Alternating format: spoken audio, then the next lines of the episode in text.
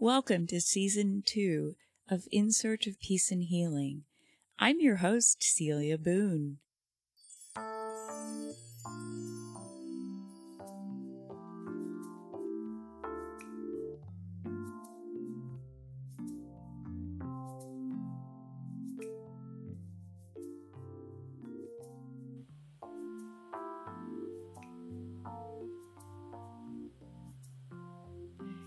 Hello, this is Celia Boone, and welcome to another episode of In Search of Peace and Healing.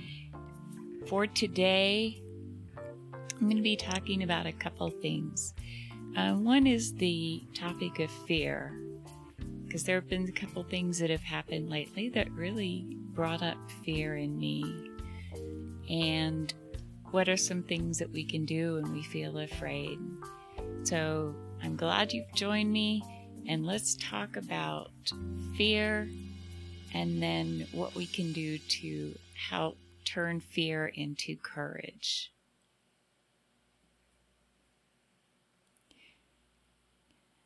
So I'm back, and um, today I want to talk a little bit about fear.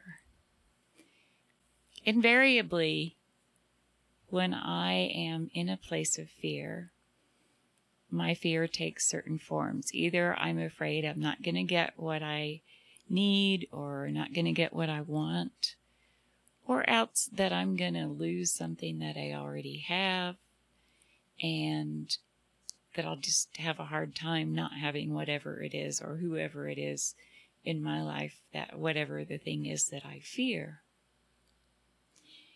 And, you know, sometimes in my head, my brain can sometimes be a catalyst for fear.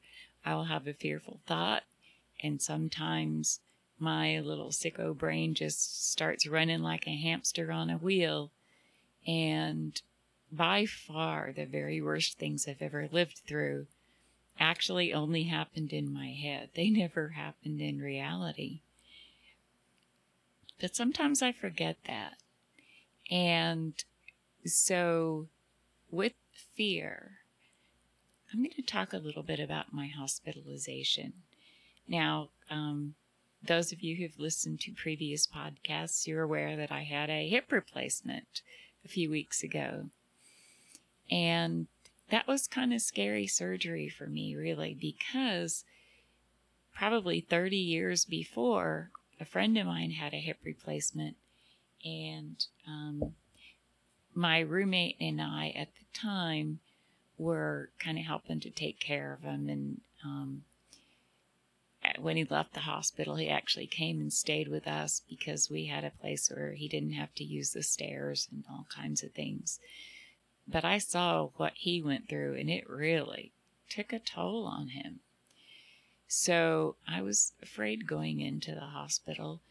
Didn't really talk about it much. I couldn't wait for the arthritis pain to go away. But, you know, it was scary because they ripped my hip out, and that's without a hip, I couldn't walk, and I was, you know, just just feeling apprehensive about this whole thing. And then after the surgery, I was having tremendous pain. It was really out of control. And so I was like crying and shaking and um, there was a doctor that walked in, um, a hospitalist, and um, he asked me how I was doing. So I told him I'm really hurting. And so he ordered something for me and helped get the pain under control. And then, you know, the physical therapist comes in this is the day of surgery now. Like, I've been back in the room for maybe three hours, and she's like, okay, we're going to get you up to use the bathroom. And I'm like, no, wait, wait, wait. You didn't put a, they didn't put a catheter in? Nope.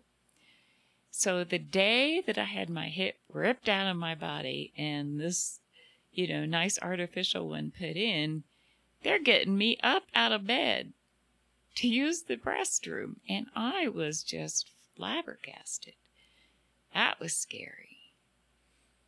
And, you know, it was scary thinking about coming home because our bedrooms are on the second floor of our house and there's 16 stairs that I have to go up to get there. So I wasn't sure how that was going to go. So here's what I did I just decided that while I was in the hospital, I was going to be as helpful to as many people as I could be. Now, I'm in a room. Um, I've had my hip yanked out, so I'm not walking anywhere really outside of my room. But there were people coming in my room all the time, the staff members of the hospital. And so I just started kind of talking, sharing a little bit of my story. And we do that, especially when we show some warts of ours. It makes it safe for others to be able to share openly about their struggles and, and things that they're having a hard time with. And so there were several staff members there at the hospital that I was able to share with them. And when they would come in, I would ask them how they're doing and listen to them. And there was a physical therapist. Her husband of 20 years had just decided he didn't want to be married to her anymore. And he told the kids two weeks that he, two weeks before he told her that he was leaving. And so, you know, her high school age kids knew that daddy's leaving mommy two weeks before she even knew. And she was just devastated by that. And I was able to give her some encouragement, some experience, strength, and hope. I've been through a divorce. You know, I felt like such a failure. But it wasn't that the marriage was really good, it wasn't good at all. And so, you know, it was pretty toxic. So I was able to share some things that I learned, some of my experience, strength, and hope. There was a tech, really cute girl.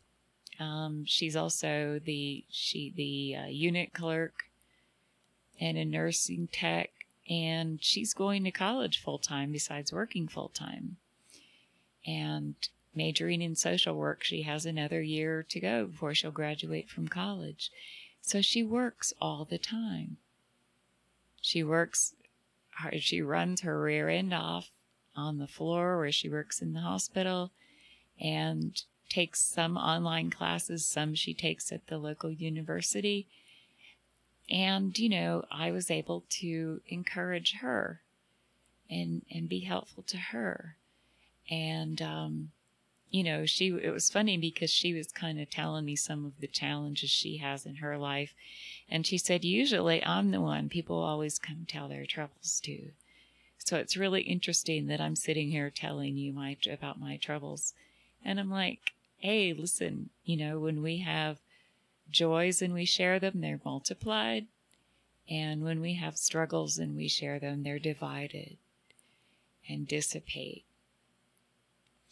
There was a night nurse, Sandy, who just was a lovely person, but one of her colleagues that worked every the same night she did just bugs the crap out of her.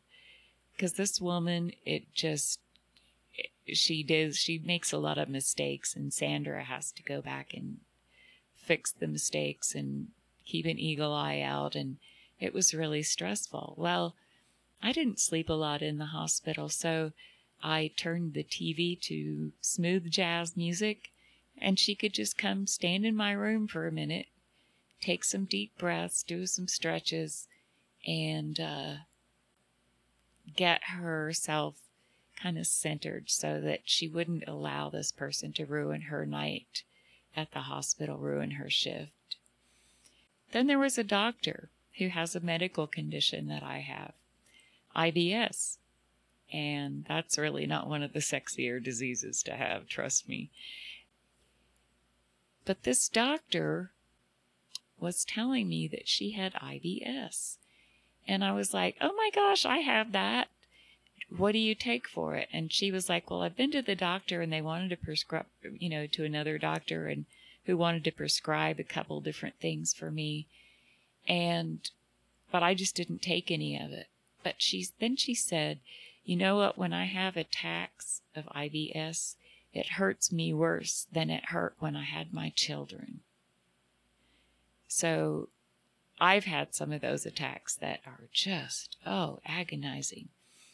But I had read about a study um, that somebody did in Germany using vitamin D. And so I started taking extra vitamin D, and my incidences of IBS, my number of attacks, has gone from a few a week to maybe one a month or so. And then there's another little pill that absolutely stops the abdominal cramping. So I I just told her about it. I'm like, go get that little blue pill that stops the cramping and start taking your vitamin D extra. And she hugged me and she said, You're the first person, the first patient I've had that's helped me more than I've been able to help you. And so the day that I left the hospital to come home, it was so sweet because there were all these people coming in. Um, I just wanted to say goodbye before you leave and give you a hug. The nurse manager, who is also a butterfly fan, as am I, she gave me a hug and a kiss on the cheek. And there were all these people that are so lovely. And, you know, I was able to be helpful, and it made me really, I wasn't nearly so afraid. And, you know, once I got home for a little bit, I slept on the couch downstairs. And my husband, bless his heart, did too. Um, and so we just stayed downstairs until I could, you know, regain my strength enough to climb the stairs. And boy, there's nothing sweeter than sleeping in your own bed when you haven't had that for a while. So, when we have fear, one thing that that we can do is to share the fear with somebody else. Talk about it. What is it that I'm afraid of? Why am I afraid? And am I trying to rely on my own power or am I go am I leaning toward leaning on God and, and allowing his power to work things out in my life? So I pray and ask God to remove the fear. And then I try to help others. And that's what I did in the hospital. And it totally transformed my stay there from being one that was fear filled and, oh my God, you know, I better make sure I get pain medicine so I don't hurt like I was hurting the first day. And da da da da da. I was just wasn't thinking about me. I was thinking about the others and how could I help the staff to feel better, to feel like my room was a peaceful place and, you know, a place where they could come take a little break from the stresses of nursing and taking care of patients, etc. And so, my wish for you, my friends, is that when you feel fear, find somebody that's trustworthy and tell them what you're afraid of. It's better to find somebody that isn't going to judge you for just having fear, period. Uh, but t- choose somebody that can help you match your fear with faith. Because when we are able to match fear with faith, that is when God helps us to gain courage, to get stronger, and ultimately we're able to be of more help to others because we've been through yet another kind of adversity. And now we know how to get through that type of adversity. So I think we're just going to do one block today. Thank you so much for listening. Thank you to my husband, Ken. So, um, one of the things that I'm working on right now is I'm working on increasing my strength so that I'll be able to get back on stage and we'll be able to give concerts again and seminars. Um, I will be doing um, in search of peace and healing seminars for churches and faith based groups, other professional organizations, or whatever, if I'm asked. So I can't wait until I can be back in the groove doing what I love to do and hopefully, I will meet some of you then. And I can't wait to meet you. Have a great day. I love you all. You've been listening to In Search of Peace and Healing with Celia Boone, a production of the Descant Music and Media Group, providers of music and media production as well as business services for small businesses and nonprofit organizations. We invite you to go to our website, descant-mmg.weebly.com. You can also follow us on Facebook, Twitter, and LinkedIn. Our podcast can be found on the Spreaker Network. We're also on Apple Podcasts, Stitcher, and most other podcatchers. If you want to book Celia for concerts and or conferences, contact us to learn how. Thank you.